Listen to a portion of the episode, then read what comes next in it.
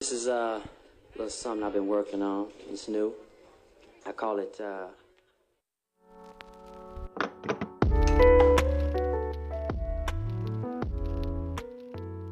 It's definitely a vibe. You're now tuned into Heartbeats and Mind Studies with Parker. Thanks for pressing play. Speak with you soon.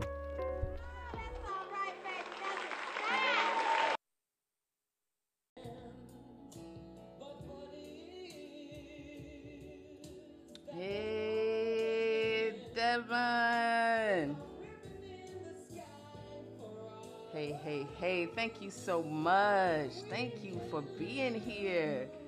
I appreciate you all so much, so much, so much, so much, so much. All right, we're gonna get this party started because I don't like to hold y'all too long. You know, Saturday is that that last day that you get to breathe before you have to do whatever. You know what I'm talking about? For the people that don't work on the weekends. all right. Um, Dr. Bowers was like, how, how should I address you? You know what I'm saying? You got one of the dopest first names ever. Um, but you know, let like get on and rep where you from real quick. Where you where, where you coming from? Um, it's not the introduction, but you know what I'm saying? Like, do your thing. How how we need to know about you. Well, I um, am Orixa. My name is Orixa Bowers. Yes. I um, I am affectionately known as Dr. O. Uh, by many who have trouble pronouncing Orixa, but I'm Orixa Bowers. I uh, hail from the city of Memphis, Tennessee. Come on now. And, and I, uh, by day, I um, am the fearless leader of the National Harm Reduction Coalition's um, national conference. Um, but I am a healer. I am a self-authorized um, priestess, and I um, just am a friend to many, a mother to a lot, and um, lover to some. So. That, that's what's up, Doctor O. Thank you so much for being here. Listen, I'm gonna take I'm gonna take that as the intro. I mean, I know you used to kick it, you know, back in the day, talk about yo, what's up, this Orixa, you know what I'm saying? But we ain't got we ain't gotta go there. We ain't gotta go there. Um, Mone, what's up? What's up? You know what I'm saying? Tell us tell us about you. How why we need to represent, boo. Hello, everyone. My name is, well, my full name is DeAndrea Simone Jackson. I go by Mone. Um, I'm from Albany, Georgia. Come on, Albany. Georgia. I'm currently living in Texas. Um, I attend Berklee online um, for music business. My platform is the Writer's Block. I am a creative writer and content curator, Uh-huh. and I'm just so happy and excited um, to be here to share my healing journey with everyone. So let's get it. Let's get it. All right. So um, the the song that I was playing is "Ribbon in the Sky," and um, and I think that is so beneficial, um, and it speaks volumes to what happens to us um, when we come to a certain space on our healing journey. It is like I don't know. It's just like that thing that you see that maybe no one else sees, and um, it's just a reminder of love. Um, I am Parker Bryant. Um, let's see. What about me? You know, I represent Duval County, Florida. You know what I'm saying? Uh, but now I'm in the beautiful, uh, I think they call this Central New York, upstate New York. Y'all, I really didn't know that New York was not New York City. It's actually a state. Don't judge my life. All right. Um, um, I am the energy, the vibration, as well as a messenger about healing. Um, my main goal, y'all, is to be a living, breathing entity that, like, just heals out loud. And I don't know if I did that on purpose, but it has served great accountability for myself um, to heal out loud. Um, and the reason why I'm having these conversations is because I think conversation is very important in the black community as well as the black queer community because silence and shame has kept a lot of us in places that we didn't need to be in for as long and by ourselves. I really focus on the heart because the heart is the the house for the healing work. And i'm not just talking about the organ that beats. I'm talking about the the the energy house that everything must funnel through in order it to come back to you. And when our heart is broken um, everything that in our feedback loop feels broken. And so the conversation tonight is going to uh, speak to um, coming out of the shame um, and the hiding and the guilt around um, substance um, usage, and uh, it's very dear to me because, as you, many of you know that follow my work, I have had my my time with uh, substance, and um, I've come to a new space in my life um, with it, and um, I just hope that someone um, can get something out of this. All right, so we're gonna get this party started. It's joy and celebration. All right, let's let's let's take it to back in the day. Back in the day when I was young, I'm not a kid anymore. Y'all ready? Dr. O, can you tell me about um, when you were growing up? How how was drugs, substance, drinking? How was that in your world as a young human? What what what did you know about it, and what messages did you get even as a young one? Sure. Yeah. So as a kid, I can remember as young as maybe seven or eight years old being um, a caregiver to people who were struggling with the use of substances. Mm-hmm. So, um, my sister, my only sister, who I love, um, you know, it was uh, she's a, a, few years older than me, and she was already um, struggling with, you know, over usage of substances and i would have to you know help her when she would be uh hungover i would have to i would lie for her mm-hmm. so that you know nobody knew i helped keep her secrets mm-hmm. um you know i can remember that young just feeling like i had to be the responsible party mm-hmm. um you know, taking care of people. And um, later on in life, my mom, who um, is my hero, was using alcohol to mask her pain. She was mm-hmm. suffering from cervical cancer.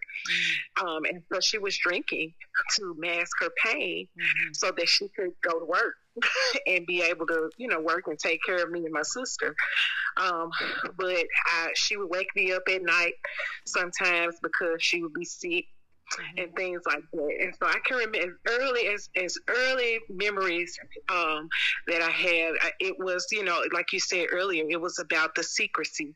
You know, you couldn't tell anybody because we don't want anybody in our business. Mm-hmm. What goes on in this house stays in this house. Mm-hmm. You know, and you just you just got to do what you got to do so we can you know, get through to the next day or to the next moment. Mm-hmm. And so I learned really early on about shame mm-hmm. um, and hiding. Mm-hmm. And, um, you know, and it just kind of made me uh, become an advocate for people who mm-hmm. use drugs, for people who struggle with substance use, because I, I, I just felt like why do they have to hide? You know, like why right. can't they just get some help? You know, right, why can't right. people just help, you know. And so that has been literally become my life's work, advocating mm-hmm. for people who use drugs and people who are marginalized became my life's work.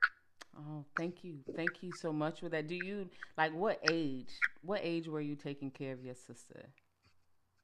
Oh, probably, like I said, probably as early as about seven or eight. Seven or eight years old. Yeah. Wow, wow. I was in elementary. I was in elementary school. wow, wow. Thank you for that. And that just that brings me to work that I know that is being done around um, what black what black girlhood um, consists of and how certain things in our lives um, enter our lives very early, but just because we are aware of shame and violence, um, that does not take away the fact that you were still a young girl, you know. But if people say, "Oh, you know about it. You know what's going on," then they automatically think that you're mature enough, and then they put you into womanhood or adulthood. Um, so, thank you so much for giving us that lens on um, what it's like. What it's like. I too was really, really early, uh, early when I saw drug um, usage or substance over usage. And thank you so much for the language to use. Um, um, my mother, um, my auntie, and as I put on Facebook, this this uh, session is dedicated to my auntie because all of my life, my auntie struggled with overusage, and it was overusage along with the the hardships of um, the things that happen to people who are not cared for because of their overusage that um, she transcended um, from this earth. But I was it was early for me uh, seeing um, the functional addicts or the functional usage, I don't want to say addicts, sorry, the overusage of um, substances. Uh, I remember my mother um, getting high and then going to work at night, you know, because, like you said, your mother um, was masking the pain that uh, she had in order to go to work. So thank you, thank you, thank you. Uh, Mone, tell me about how and when did you see substance overusage in your life? Cool. Um, really, in all honesty, it kind of stemmed from self. Um, it became my way to cope personally mm-hmm. because growing up, I was um, very sheltered. Um, didn't get out much. Mm-hmm. My, my, mother and really even so my dad, like we didn't um, get to do too too much without being either out of their eyesight or with you know other family members that they trusted. Mm-hmm. Um, so when I started seeing um, substance abuse, it came from self um, self harm as well um, as alcohol for me, mm-hmm. and it stemmed um, at first, it was due to uh, um, personal trauma that had happened. Mm-hmm. Uh, one of my friends died, and we just ended on um, bad terms. Mm-hmm. So that left me with a lot of guilt, mm-hmm. a lot of pain. Mm-hmm. Um, and that's when I really took to alcohol, and all of this was going on. Unfortunately while I was in the military. So like I'm, you know, not really around family, away from people, mm-hmm. just struggling with situations, you know, kind of on my own and mm-hmm. dealing with them mm-hmm. um, the best way I knew how gotcha. at the time to um, pretty much keep functioning. Mm-hmm. Mm-hmm. Thank so you. that's Thank pretty you. much what happened. In in relation to that, Dr. O, can you come in thank you, thank you, Mone, for being vulnerable and sharing that. Um, Dr. O, when it comes down to family, uh, how do you see family being uh, an intricate part of substance overusage um, and the and the both and so how does family um, push someone into it or you know those things and how does family not being there or support system aid in it. And then you know the vice versa. How is family a good thing to have when people are you know struggling with substance over usage so I think so I think it's important to think about, you know, well I don't want to isolate substance use um, in this answer. Mm-hmm. Uh, I think anytime we have we face any kind of challenge or mm-hmm. any type of life issue, mm-hmm. when we have our family supporting us, not judging us, mm-hmm. but you know, you know, and not necessarily enabling us either. Mm-hmm. Um, we we tend to do better.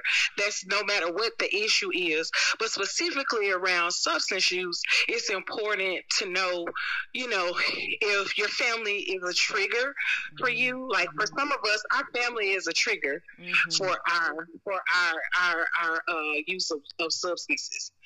You know and it's important for us to know that within ourselves so that we know how to manage mm-hmm. our relationships with with our family members and friends or whomever and, and i know that family can be our biological family or our chosen family but right, right. just knowing how you know understanding what causes a person to want to um, indulge in substance use is always important. And so when I know that about, or when I know and accept, because no, knowing it and accepting it is two different steps. But um, you know, just saying, um, when I know that, then I can try to make some more informed choice, choices. Mm-hmm. You know, uh, about how much time and how much access I give to people. Right. On the flip side of that, when when you are a family member uh-oh. I think somebody needs to mute their phone.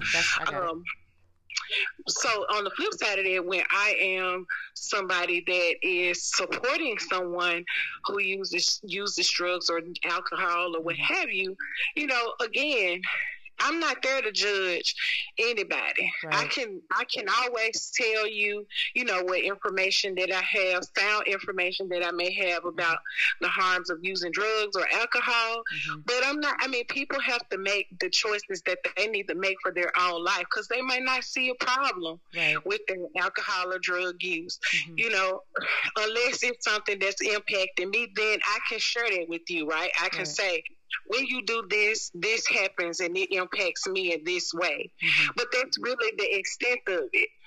Okay. Anything, anything beyond that can push a person further into their usage, you know. But I feel like, especially within the black family in particular, and then within, the, if you are a person who identifies as LGBT in the black family, it's important for us to know you know, how all of these things are interrelated. Mm-hmm. Mm-hmm. You know, mm-hmm. we have so many things that are like connected. Mm-hmm. Um, that leads to and can continue to exacerbate somebody's substance use. So mm-hmm. I know I said a whole lot of stuff, but the biggest thing is just like an, having an awareness right. and recognizing how my support or my non-support is impacting that person. Mm. Right? If, if, you're not gonna be there, you're not gonna be there. But I don't need to hear about it every time I see you. Uh, I know that's right. Yes, yes, yes. We're gonna get into that. Definitely. Um, and Mone, when we are in conversation, like um, you can definitely take your uh, phone off mute. Therefore, you can chime in. This is this is not an interview. This is a this is a conversation. Okay. Okay. okay. um, look, I want to chime in. Go ahead. I didn't want to um Jump break up the conversation, but um when Dr. Bowers said um the person doesn't see the problem, I was like, okay, yes, I definitely agree because I mean, during the time um, with me overusing um, alcohol, I didn't see it as a problem at 1st mm-hmm. It started out as something, you know, that I did socially with friends, and then when trauma came on top of that, mm-hmm. it. I, I realized, you know, like while I'm out partying and everything, I really don't be fit feeling nothing like I feel good, you know, when I'm drinking. Mm-hmm. So, you mm-hmm. know, I'm going through a bad, hard time. I'm going to use alcohol to feel good. Right. And when I, like, you don't really think about it, it was totally an unconscious decision, but it ultimately ended up being a problem because that became the only way that I knew how to cope mm. and deal with any situation. And that I I mean, that's when I realized that it was a problem. Yeah, yeah, agreed, agreed. Um, I was thinking about too, Dr. O and Mone, about having an awareness of it. So, you know, as I was growing up, I saw overusage um, being accepted, but also rejected. So, black family, silence, um, black church family, shame, you know, and so having family members and uh, that uh, struggle with substance overusage, and then also having family members that supplied the substances. And so the income that was coming from it um, was accepted, but then the overusage wasn't accepted. So then I saw this teeter, this this teeter totter between um, you know, we know, but we don't like it, but it was it was so don't talk about it. So when I started to use substance, it was like don't say shit about it because how you gonna say shit about what I got going on when all my goddamn life this is what's been happening in our family. So then that came with a, a wall or or aggression towards my family saying something about it. So then I would repel myself from my family because I then felt like it was hypocrisy because now I'm the one in the limelight. It wasn't my mama, it wasn't my auntie, it wasn't the, the people who have been doing it the whole life. So in in relation to you, uh, Mone, it's like my my my getting away from my family was unconscious didn't know that before i knew it i allowed my overusage to keep me away from my family because as in what dr o said my family in my mind was a trigger for me. Yes. Okay. Um so let's let's let's keep it moving. Um let's talk about when when did it become important for you to make a make a choice? Like, t- take us down that dark road. And Dr. O, I don't know if you know you have ever had substance overuses, but you've been around it, so you can tell us stories that you've possibly you know heard or also witnessed. But take us down that dark road, and then what happened that made you shift? Sure. So, I mean, so I, uh, you know, I won't act like I have never struggled with anything on here. right, right. you know, but I always say, you know, I like to destigmatize any type of addiction because, you know, even though my my main struggle might not have been alcohol usage, mm-hmm, you know, I am a I am a person who struggles with food addiction, mm-hmm. which is, you know, similar. Come on, Dr. Come on, talk. You know, point it out. Point it out. That why substance abuse is always the one that is highlighted. But let's talk about the addiction of different things. Go ahead. Correct. Yeah. I mean, I struggle with food addiction, and my I had low self esteem. You know, I um my family was a trigger because when I was small and I was at, you know I was a brick house pop pop pop pop pop. Hey, brick, Everybody was like, yeah, yeah, yeah, you know. But then when I started gaining weight, everybody had something to say. Right, you right. know, you need to put that down. You need to push back from the table. you know, it became a whole situation, and food brought me comfort in other people's situation. Alcohol may be the thing that brings them comfort or makes them feel good, Mhm. uh, or you know, or or cocaine or whatever they're using. Mhm. And so for me, for me, honey, it was Ben and Jerry's and Makita's cookies. yes, with the transparency.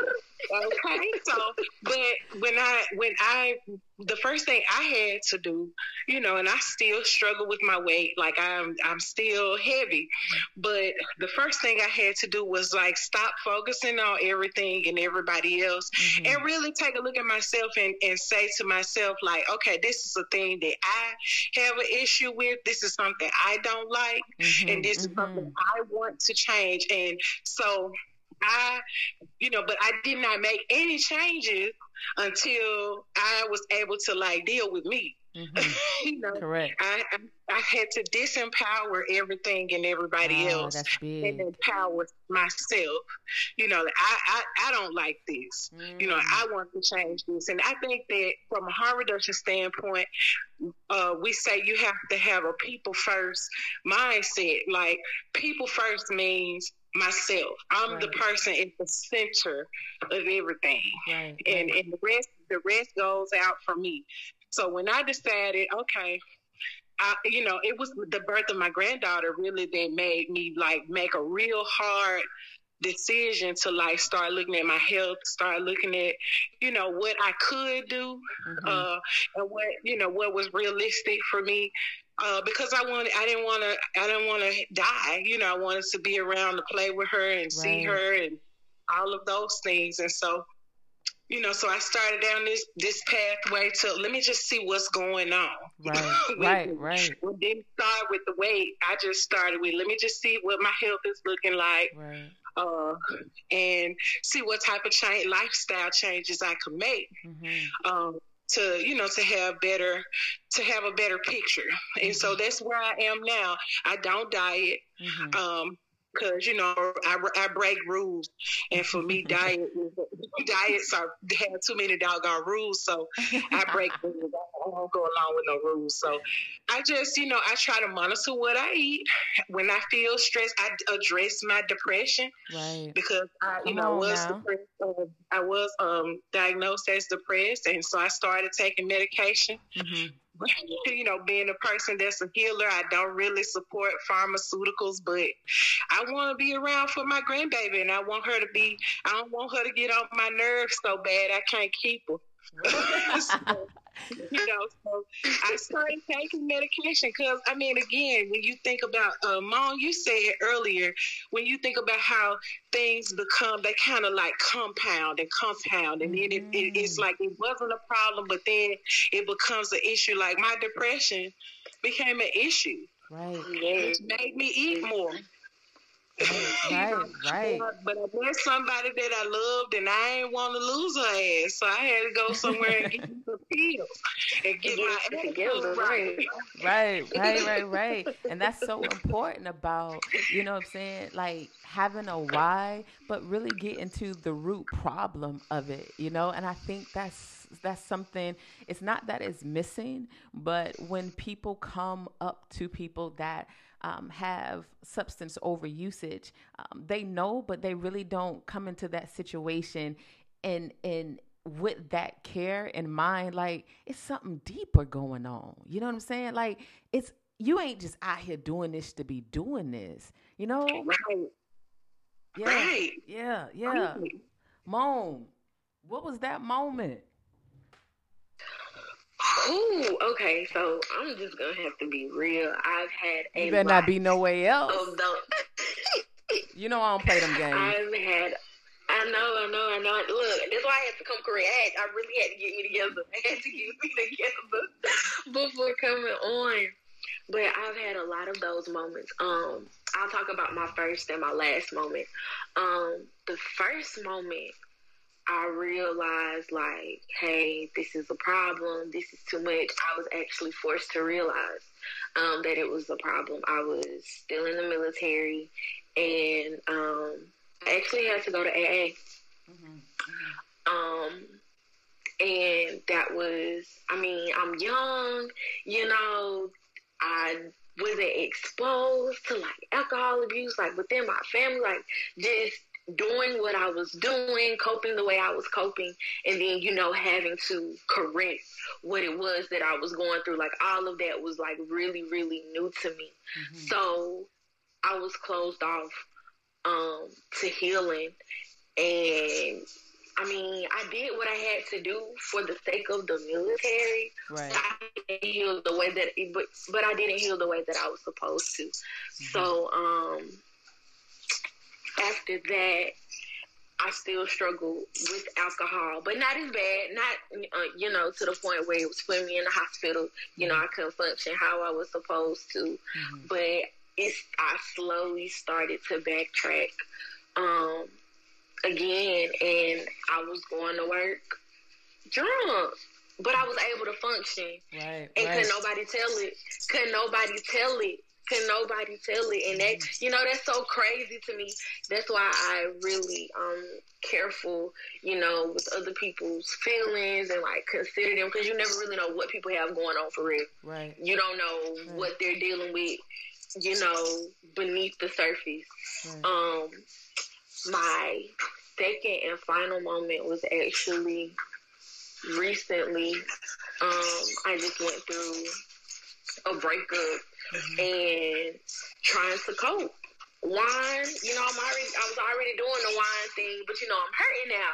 Right, so like right. that wine, you know, it's call, it's calling my name a little differently. Right, like right. it's kind of like you know, like you sitting there alone in your thoughts and like you by yourself now because you feeling like the person you want to spend life with, you know, it is no more. So it's like, what do I have that's gonna make me feel good in the moment? And for me, it was alcohol. It was alcohol.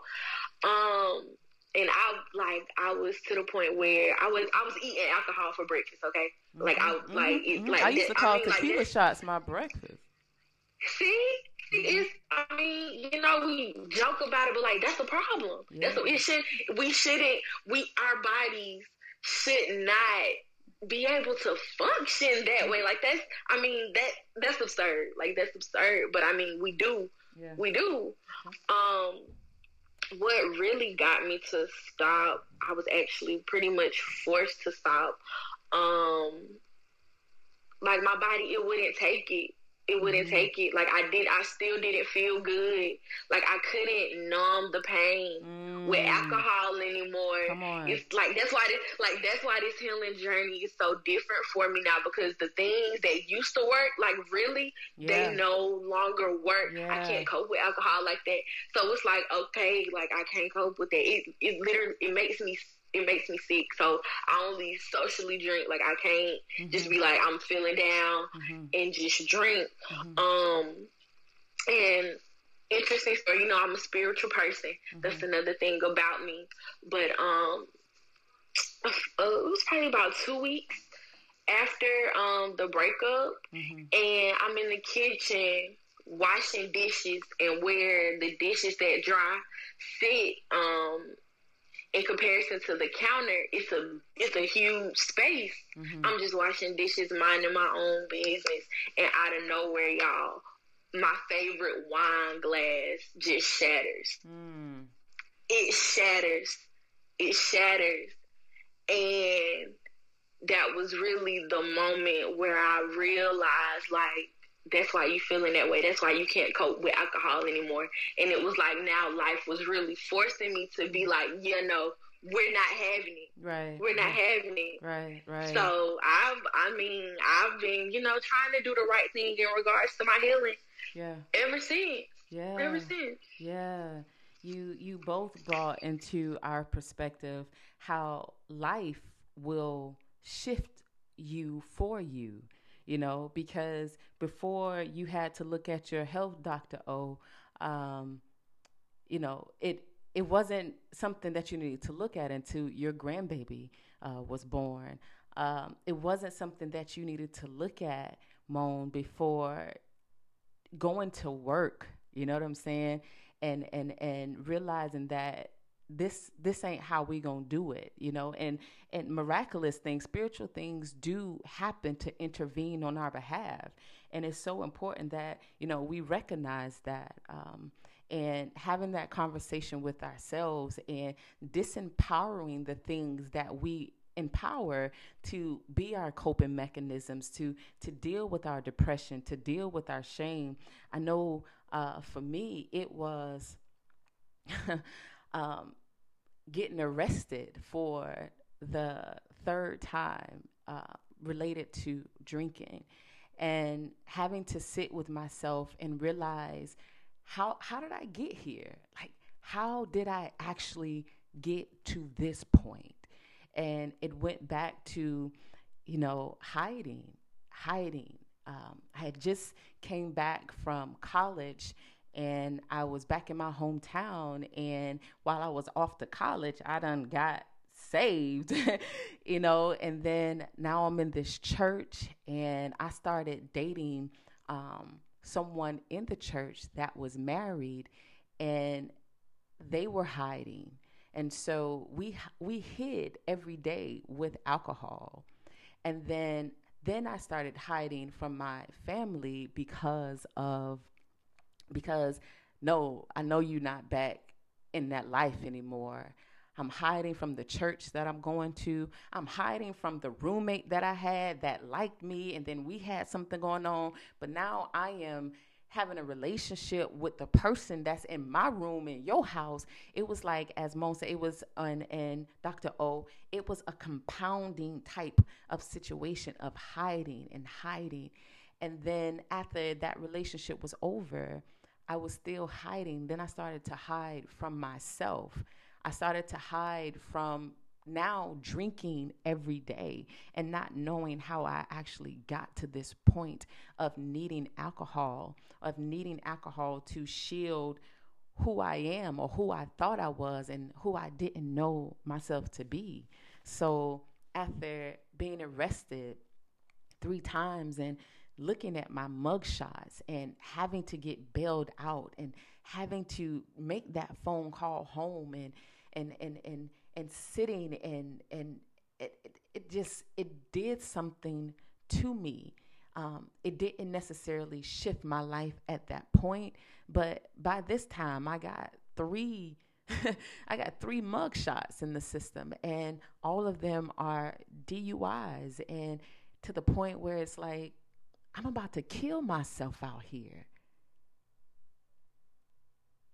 and not only that I can now recall conversations with people where I've harmed them. I've harmed myself. I've put myself in harm's way. And then now I'm ashamed on top of that. Like, how the hell are you out here hurting yourself like this? How are you hurting the people that you say you love like this? And then I found myself in relationships with people who didn't know and probably shouldn't have known how to love me in my hiding. Because hell they wasn't even knowing how to love themselves in their hiding. Going back to what dr o said i was i was so gun-ho on trying to show people hey don't stigmatize my overusage. You got one too you got a you got an eating habit. You got a sex habit. You got a spending habit. It, you know, I wanted people to see their shit, but then I was only trying to mask my shit. So it's like it was just like a cyclo cycle. It was cyclo. It was just it was fucked up. But the most crazy thing about it was me harming myself. And so that that quote unquote dark moment for me was when I was standing face to face with love the love for myself, the love for my family. And love said, I love you and I don't want you to do this to me anymore. Ooh, that's so deep. And I didn't I didn't know what that meant because I, my overusage always distorted my own voice.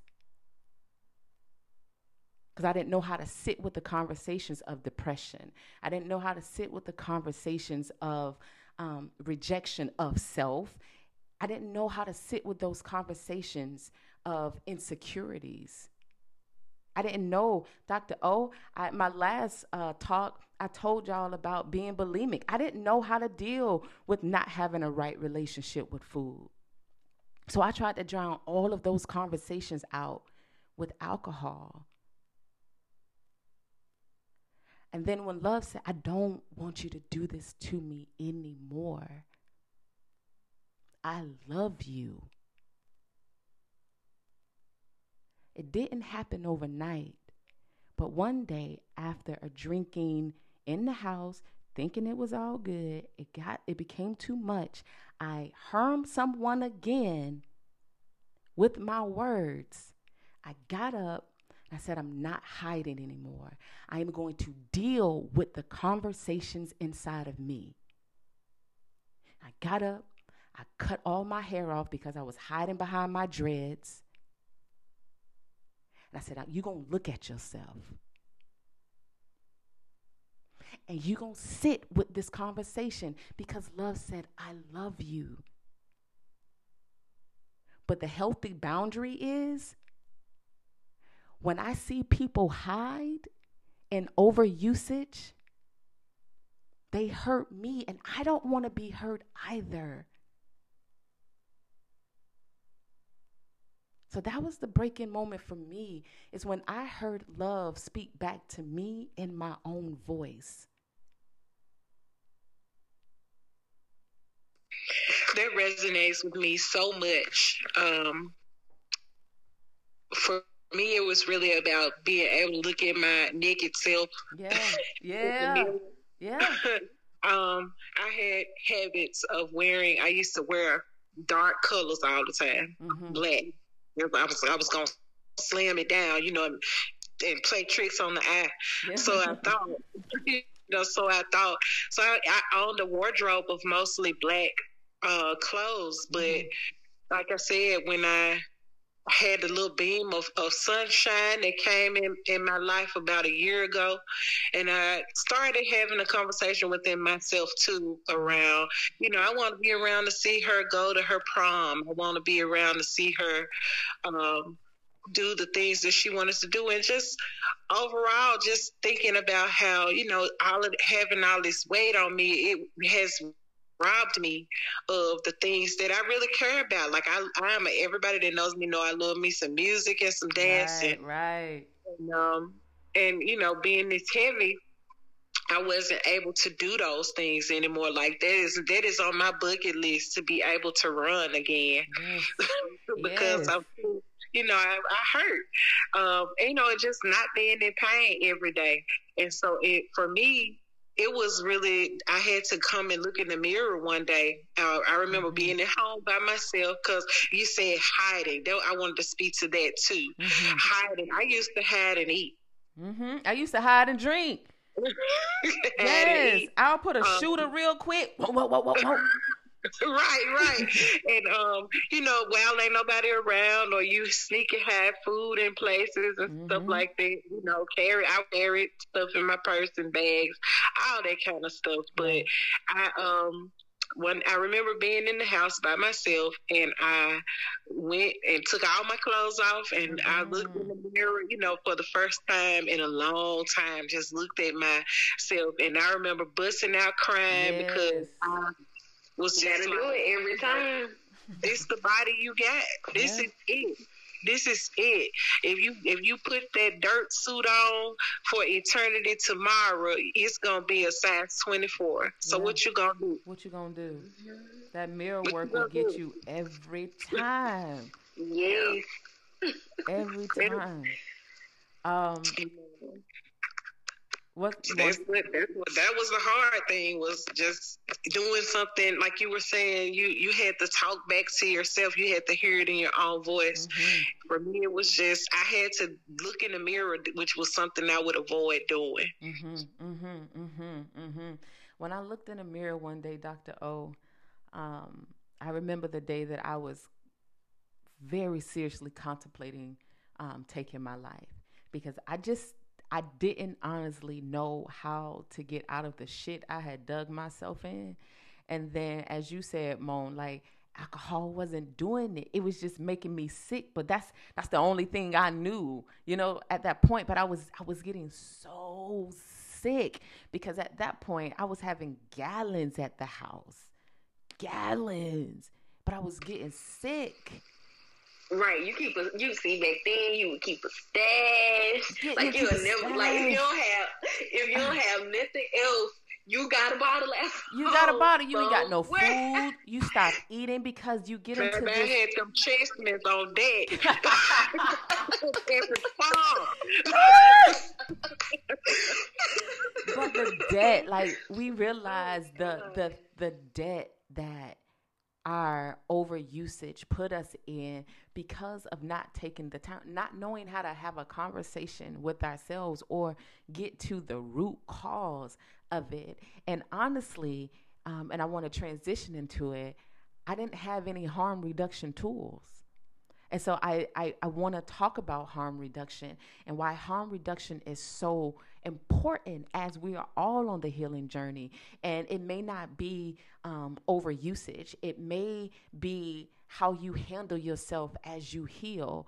Um, so I want to read what the foundation principles of harm reduction is. And dr o i want you to jump in and and Mone i want you to jump in and you know how are you reducing the harm? Because as we all said it didn't happen overnight. It ain't gonna happen overnight. And it's a journey. So what are some tools that we can use to handle ourselves uh, a little bit better. And for those of you that are jumping in and jumping out or just uh, came in during the conversation, I'm Parker and I am on the on the line with Dr. O and Mone, and we are sharing a very loving and intimate conversation of our journey with our overusage. And as um, Dr. O says, we are not stigmatizing any overusage, whatever that thing is that is harming you, whether it is addicted to pain, whether it is addicted to food, whether it's addicted to sex, whether it's addicted to overworking, whether it's addicted to hustling, whether whatever it is, you know what I'm saying? Like if it is truly causing you emotional, mental, spiritual,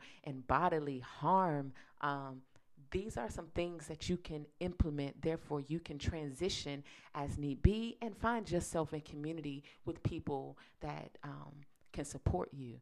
Uh, so, harm reduction incorporates a spectrum of strategies that includes safer use, managed use, abstinence, meeting people who use drugs where they are at, and addressing conditions of use along with the use itself. Because harm reduction demands that intervention and policies designed to serve people who use drugs reflect specific individuals and community needs. There is no universal definition of or formula for implementing harm reduction. However, Harm Reduction Coalition considers the following principles to harm redu- central to harm reduction practices. Number one, accepts for better or worse that licit or illicit drug use is part of our world and chooses to work to minimize its harmful effects rather than simply ignore or condemn them. Number two, understands drug use as a complex, multifaceted phenomenon that encompasses a continuum of behaviors from severe use to total abstinence and acknowledge that some ways of using drugs are clearly safer than others. Number three, establishes quality of individual individual and community life and well being, not necessarily cessation of all drug use, as the criteria for successful intervention and policies. Number four, calls for the non judgmental, non coercive provisions of services and resources to people who use drugs and the communities in which they live in to assist them in reducing attendant harm. Number five, there's eight, so I have three more to go ensures that people who use drugs and those with a history of drug use routinely have a real voice in the creation of programs and policies designed to serve them. Number six, affirms people who use drugs, PWUD, themselves as primary agents of reducing the harms of their drug use and seeks to empower PWUD to share information and support each other in strategies which meet their actual conditions of use. Number seven, recognizes that the realities of poverty, class, racism, social isolation, past trauma, sex based discrimination, and other social inequalities affect both people's vulnerability to and capacity for effectively dealing with drug related harm. And number eight, does not attempt not attempt to minimize or ignore the real and tragic harm and danger that can be associated with illicit drug use. Now, if it's not drugs, you can apply those where needed. Um, Dr. O, can you break that down for the homies? I'm gonna go. I'm gonna try to go Barney style. All right, all right. so I like to think about people as works of art. Mm-hmm. Right? We all. I define alchemy as taking something ordinary and making it extraordinary. Mm-hmm. We are all ordinary people who go out in the world with all of our gifts and talents, our personalities, our our, our personas, our auras, and we do extraordinary things. Mm-hmm. Period. That don't have nothing to do with any mistakes we may have made, any mistakes we're gonna make, etc. We're extraordinary beings. We're ordinary people that do extraordinary things every day. Mm-hmm. So when you think about that, sometimes we as people get judged because we make certain decisions that may be problematic for ourselves or for other people. Mm-hmm. When you're thinking about applying harm reduction, think about the human being like a wheel. At the center of that wheel lies the person. Mm-hmm. And all of the spokes that cause that wheel to turn are the things that may be impacting that individual, mm-hmm. like what they were talking about in, in those bullets you read mm-hmm. race, class, where you live, geography, socioeconomic, all of these things that you bring with you wherever you go. Harm reduction is just a human rights framework that allows you to be fully human, meaning you have autonomy and decision making power about uh, what is going on in your life. You get to have a voice in. If you want to make changes, you get to have a voice in how you go about making those changes. Mm-hmm. Um, and, and somebody else is not someplace deciding for you uh, what needs to change, when it needs to change, or how. You are in the driver's seat. Harm reduction, if you think about harm reduction as a framework, it can be applied to any area of your life that you may be having challenges, or maybe you're not having challenges. Maybe you just need the resources and tools that you need to to thrive in life. Right, right. You know, you don't you don't always have to apply harm reduction to a problem. Right. In other words, Right. You right. know, you might you might you might not be a person who's struggling with drug use, but the policies that govern the community that you live in uh, push you to the margins. Mm, mm-hmm. And so that just means that you have a say so in creating the life you want for yourself. So we're just we're just choosing to use harm reduction to talk about substance use for tonight's conversation. But harm reduction is a framework that can be applied to any area of your life, regardless of whether you use drugs or not. Mm-hmm. Mm-hmm. You know, you. it's about putting you in control of, of actualizing, of, of building the life you want for yourself. And it's making sure you have all the tools, resources, knowledge, everything that you need to get that life that you want. Yeah, yeah, yeah. Thank you for that. Um, Mone, and I'm going to come back to you, Dr. O. Thank you. Mone, what are some ways, what are some new coping mecha- mechanisms, uh, mechanisms, Lord, I need to drink some water. what are what are some new ways that you are, you hear Mitch? Uh, uh, what are some ways that you're reducing harm? What are some new uh, coping mechanisms that are, you are using um, in your life? Um, well, um, two of the main coping mechanisms that I'm using. Um, the first one is just being self-aware. Yes, awareness. Um, when you were talking, when you were talking about hiding, um, I pretty much did the same thing. I pretty much known for being like a quiet, shy, like type of person. Like that's how I tend to present myself mm-hmm. um, to the world. But I know that's due to like self esteem issues and everything. We'll get into that later. Mm-hmm. But um, I just have to come out of hiding, and I also need to be aware of how things affect me um, be aware of how I decide to cope with things, mm-hmm. um, just making better decisions. Mm-hmm. And I just feel like, you know, um, self awareness, it definitely jumpstarts um, you being a better person. Like if you are willing and ready to make those changes. And I feel like that's another thing.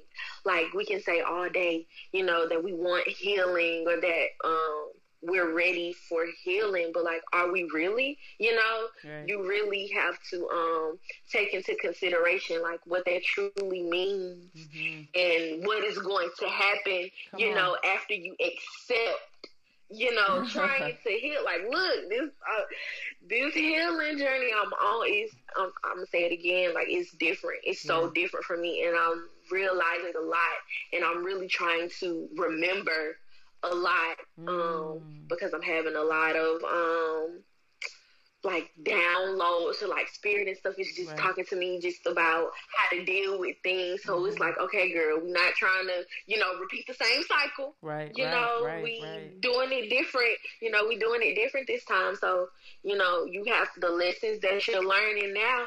You have to remember them, and mm-hmm. you're gonna have to apply them and continue um, to apply them. And the second one um, would be getting out of my head and mm. getting out of the house. Ah. Um, I know for I know for me, um, personally, I get stuck in my head a lot. Mm-hmm. So, especially when it comes to um, sadness, trauma, I tend to keep those things on a loop. And it's so easy for me to go inside of myself because I mean, detaching from the world, that's my personal safe space. Mm-hmm. However, you know, when you're dealing with sadness, when you're dealing with trauma, you know, you're going through a tough time, a lot of times you do not need to be in your head like that right. because you're just going to keep repeating like all of those negative things right. to right. yourself. And essentially, you know, you're never going to get out of that cycle. So, this is where getting out of the house comes in. When you get out of the house, it doesn't matter what it is, even if it's just going to the store, taking a walk, mm-hmm. but you're gonna focus on that thing that you're doing, mm-hmm. and you're not gonna be, you know, so inside of yourself to the point where you know you're thinking about all of the bad things that you that you either done or the bad things that you're trying to overcome. Yeah. So just I, I have like I have to um, be active, and I definitely have my sister and my friends um, to thank for that because they're not going, you know, for me being down and out. Like we we have things to do. Yeah, I know that's It's right. the life to live, you know. like it's like yeah, like you can't you can't be so down on yourself you forget to stop living. That is so true. That you said something so big, self uh, self awareness and just being aware of yourself. Um, that's that's major. And um, my partner was like, you know, I think sobriety is not the absence of usage in your life, but it's the awareness that you have around you know your usage and when you see yourself now that we are not afraid to see ourselves things look a little bit different. Like you when you hide right. you can't see you you can't see what you're doing all you know is that you're just trying to get in the darkest space from all of the people um, but when you are okay mm-hmm. with looking at yourself um, shit hit different shit really does hit different yes. Um, yes. dr o and i'm gonna let y'all go uh, we got one more thing to do after this. Dr. O, again, thank you all so much for staying the staying the way with us and having this very delicate conversation. If there are questions that you have, if you want to ask, uh, please just uh, raise your hand and I will uh, bring it in. Um, Dr. O, what are some of the things that you are using right now um, to reduce harm in your life? Well, um, as I mentioned early on, like this, I do this work every single day. Mm-hmm. Um, and so I, you know, put I try to put one foot in front of the other, walking down the pathway to meet people literally on their journey where they are, but not lead them where they are when they need me. Mm-hmm. Um, and so, you know, to come alongside people. For myself personally, you know, I I really had to, and, and I hate to go here, but I'm going because y'all because y'all gave me the mic. Uh, but I really had to. I really had to like increase my fuck you. Yes. Um, uh, no, for, to for yes. real, for real, seriously, and like start saying in my mind, fuck you. I don't have to do that. Or yes. I don't have to I don't have to wear that. I don't have to limit myself to that. I don't have to explain anything. You don't. You know, I had to slay. I always say slay the dragon of perfection, mm-hmm. um, because it's it's really a white supremacist thing. Mm-hmm. Um, and for me, come on I, and bring the knowledge. Child, because I told y'all in the beginning, I started with this caregiving thing uh, really early in life, and what that created within me was this sense of don't be seen, don't be the problem, don't be the person who needs help. And so I became an over a overachiever. I became an overworker. I became a, a workaholic. Um, and you know, again, it's just all of these different narratives that feed into this idea of I have to do everything perfect. Right. Because people who not perfect, they get judged, they get mistreated, they get you know, you just become a people pleaser. So I had to increase Mom, my phone. Okay. Hello.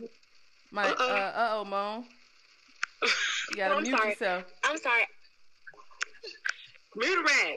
Uh, I had to, uh, I had to, uh, I had to increase my fuck you and not be scared to show up, you know, in my imperfections, mm-hmm. and I also had to like, I did, I did take on, um, take on like learning more. I took a cl- a course called the Abundant Healer class, and uh, like tapped into my spiritual side. Mom mentioned earlier about becoming, you know, having this spiritual path that mm-hmm. that they were on. I had to embrace that about myself right. because for so long people had told me, "Girl, you hear voices, you see stuff, your ass crazy."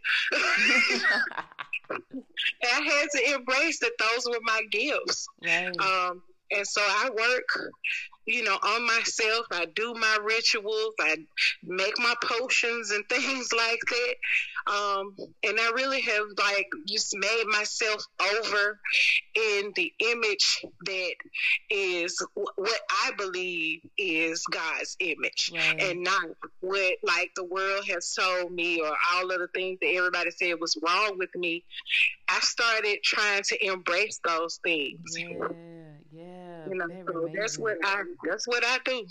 I love it. I love it. Yes, to the to the increase of the fuck yous. Like hell yeah. yeah. Like it, it it was a it's a big thing to like you know what fuck you fuck how you feel about me fuck all that shit and fuck the shit that you say I gotta be and that that really helps you drop a lot of weight and literally and figuratively like you just drop it and you, absolutely, I lost ten. I lost ten pounds just for saying uh, "fuck you."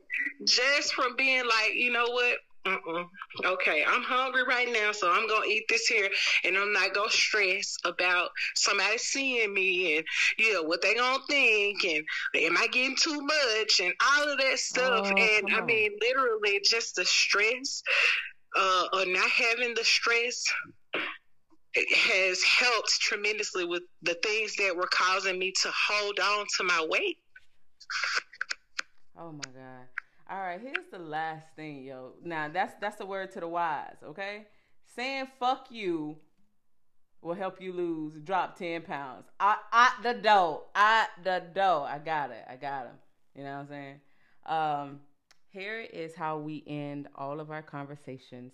I am going to give you a sentence starter, and you complete this sentence how um, how you choose. Okay. Um, let me get um, get it. I was gonna ask y'all. I don't know. Y'all might be too young. What beer was the Blue Bull on? Who know? Who know? Colt 45. Colt 45. The Blue Bull? I miss. Oh, don't it? Doesn't it start with a P? I mean, the blue it ball. it come in a white can. Oh Lord, y'all Ooh. don't remember Schlitz Malt Liquor? Oh no, yeah, I, yeah. I don't remember the label, but oh. I sure remember the name. Lord hammer. All right, let me ask y'all this one. Let me ask y'all this one. Let me ask y'all this one. Uh, Rhonda raised her hand. All right, Rhonda, Rhonda, Rhonda, you on here? Let's see. Did I give it to you? I'm here. All right, Rhonda. All right. So I got a question. Here's this one though. Oh, I don't got out of it. I don't. Y'all help me, y'all. Okay, there we go. What does the MD stand for in MD 2020? Mad dog. Oh, okay. Oh, okay. Okay. I was trying to make sure y'all knew. All right, Rhonda. this one for you. This one for you. Okay. What's the black folk liquor? Ooh, I'm gonna say Crown Royal. Crown Royal. Y'all agree? I agree. But the one in the purple, the one in the purple, not like the original, the OG, the purple bag. Listen, that pur- that purple bag was multi-purpose. You hear me? Still used to this day for them coins. Yes, for the coins. you strip on the side. Strip on the What you said? Hey, hey. All right. So thank you so much, Rhonda, for chiming in. Um, so here's a question. You're gonna end it how you want to end it. Let me see where I find it. And thank y'all so much for sticking around, sticking around. All right. Hold, hold, hold your understand, gotta get it. Dear, and you gonna put your name there. When you were at the height of harm, I needed you to know that and you fill in the blank, or I needed you to know. So here it is again. Dear, your name. When you were at the height of harm, I needed you to know. You all decide who's gonna go first. I'm gonna mute myself this time. Um, dear DeAndrea, when you were at the height of harm, I needed you to know that you are loved and you are never alone. I love it. I love it. And to anybody right now that may find themselves in a space where you're not giving yourself all the love that you deserve, you are loved. And I promise you, you are not alone. Promise you. You ain't got to do this shit by yourself. Dr. O. Dear Orixa Alie Bowers, Yes. Whole name? when you were at the height of your harm, I needed you to know that it wasn't your fault. Mhm. You are not responsible for other people's actions. hmm Thank you. Thank you. Thank you. To anybody that finds themselves in places that they are being harmed, the way people are treating you, it is not your fault. It's not your fault. All right. Hey, hey, hey. All right, y'all. Thank y'all so much for riding with me, Dr. O and Mone. Thank you. Thank you so much. We love you. Thank you for having me. Hey. All right, y'all. Y'all have a good night. Hey. Fuck I you. got my club. I got my clubhouse check Hey. tonight. I got my seltzer water in my red cup. Hey, hey, hey, hey, hey, fuck you. Hey, fuck. You can lose po- 10 pounds for saying fuck you. Y'all have a good night. Peace.